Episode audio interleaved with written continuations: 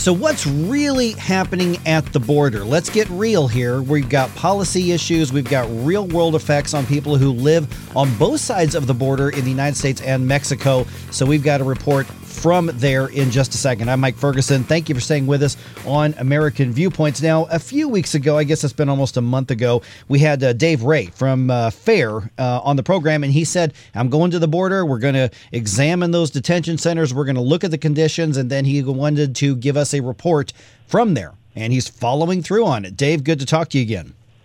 Hey, good to chat with you too, Mike. How you doing, my friend? So far, so good. Now you are in McAllen, Texas, correct? Right. Yeah. So this is McAllen is really the epicenter of the illegal immigrant influx during the summer months. For those who are wondering where it is on the U.S. Mexico border, it's almost at the very southern tip of Texas in what's called the Rio Grande Valley. And uh, so, you know, Mike, uh, my general consensus, having been here a couple days and having spent most of yesterday with the Border Patrol, uh, is when you're not seeing this story through the biased lens of the mainstream media, it's truly astounding what's actually going on versus what's being reported. And it's it, it's not only astounding, it's almost criminal and that's why FAIR every several months will dispatch us somewhere on the border. We've been to San Diego a number of times, El Paso. Now we're in McAllen. Uh, to actually report about the phenomenon going on and let the American public know what's what really what the deal really is. Okay, let's start with uh, the conditions there at the border facilities. Uh, some in Congress have likened them to concentration camps, which, you know, just on the surface is, uh, to me, just absolutely inflammatory and ridiculous. But I have not been there. What have yeah. you seen? Have you been in any of the detention facilities? And, and if so, what have you seen? Ah, absolutely. We toured a, a, a detention facility yesterday. Uh, Nancy Pelosi had been in it early, uh, over the weekend. It's an atrocity to the English language that they would use the word Nazi concentration camp to describe these facilities. Let me tell you, these facilities are clean, they're well staffed. People who are there are there for a very short period of time, but they get three meals a day. Every dinner is catered by a local restaurant, so it's a hot meal. Breakfast is a hot meal cooked there on site uh, that there's showers and bathrooms and 24 hour medical facility uh, service. If somebody gets really sick, they're rushed to the hospital, paid for by U.S. taxpayers. Um, but just to give you an example, Mike, of the type of sloppy reporting that goes on, I'm sure you've heard the story. You know, AOC was busy passing it around about the woman who said she was being forced to drink out of a toilet. Right, right, yeah And, you know, the reason why that's such a sloppy example of reporting is that would have been very easy for these reporters to find out what exactly this woman was talking about. So I asked yesterday, you know, what's the deal with the woman who says she was drinking out of the toilet?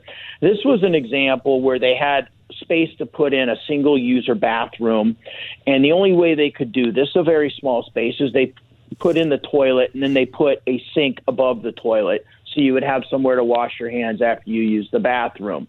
The woman, having never seen a sink above a toilet, I honestly don't think I've ever seen one either, but I can understand how it would work. Uh, immediately assumed that the sink was attached to the toilet bowl and she was washing her hands with toilet water. Now, anybody who would have gone in there and simply looked at the accusation, AOC didn't even bother to go in the facility could have passed that along to the American public. Instead, we're left where the public is left believing that people are drinking out of toilets. That's the kind of sloppy reporting that really skews this issue.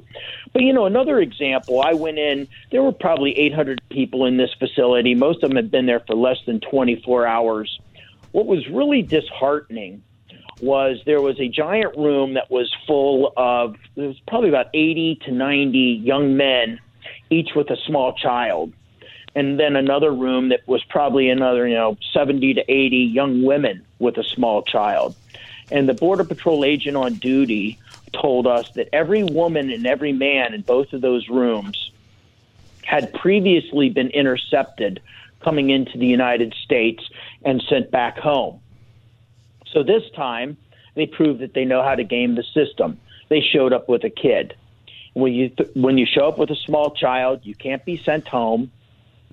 The child is your get out of jail free card uh, because of U.S. Uh, uh, because of loopholes in our asylum laws, and these folks would eventually be released uh, or sent elsewhere in, sent elsewhere, you know, paid for by U.S. taxpayers by bus or by airplane to rejoin family members elsewhere in the United States. So you know, it, it's pretty disheartening to see a border crisis that's spurred on by loopholes in our asylum laws and lots of people who are glad to abuse the system and not feel the least bit bad about it. Dave, do we have any evidence or do they have any evidence that this is actually their child or is that not required?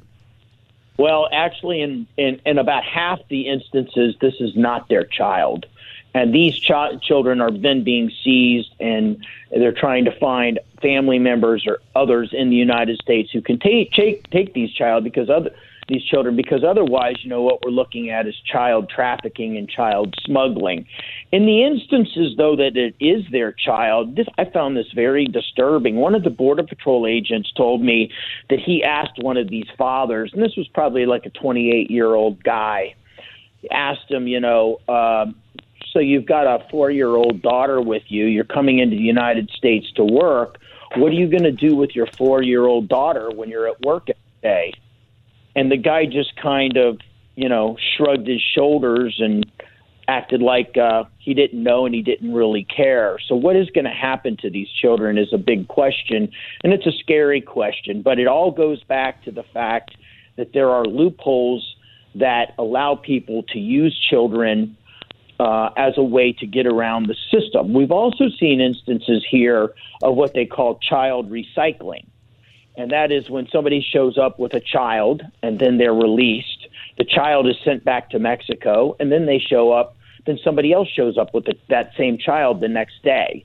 And then they're released, and the child sent back to Mexico, and on and on. The child simply recycled as a way to get around the Border Patrol and into the United States. It, it's it's a sad state of affairs. Now, we've just got a couple minutes left here. We're talking with uh, Dave Ray from the uh, Federation for American Immigration Reform. He is in uh, McAllen, Texas, basically at the border, having toured one of the ICE uh, detention facilities. Uh, you mentioned that a lot of these people are uh, there for 24 hours or less. I mean, of course, we're hearing reports that they're here for weeks at a time and images of people crammed into a great big um, kind of chain link detention cage type thing. But if they're only there that short amount of time, where are they going after they're, well, they're out?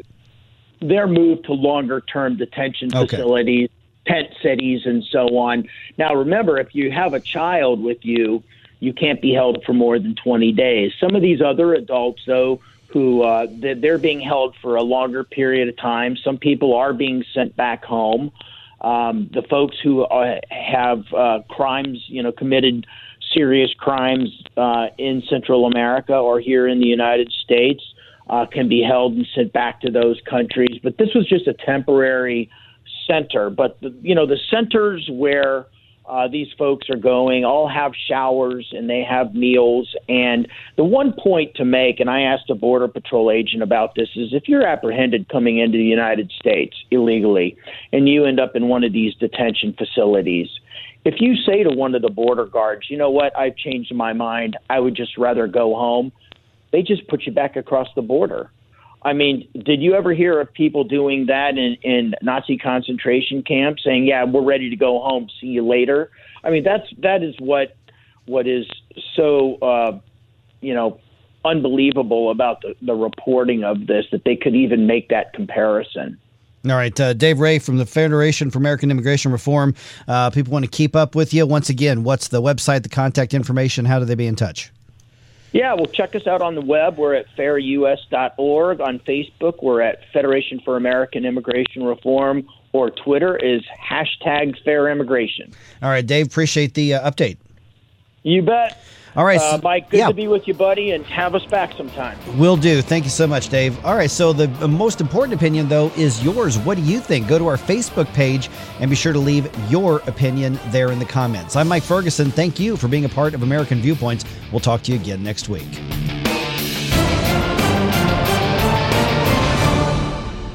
Hey, y'all, I'm Blake Shelton. I love that country music connects people all over this great nation, but unfortunately, so does something else childhood hunger. 15 million children struggle with hunger in America. That's why the Feeding America nationwide network of food banks works to rescue our surplus food to help provide billions of meals to families in need across the country. Join the fight against hunger at feedingamerica.org. Together, we can solve hunger. Together, we're feeding America. Brought to you by Feeding America and the Ad Council. It only takes a minute to find out if you may have prediabetes, and you can do it at doihaveprediabetes.org. But you're probably not going to, are you? Kids, work, listening to the radio.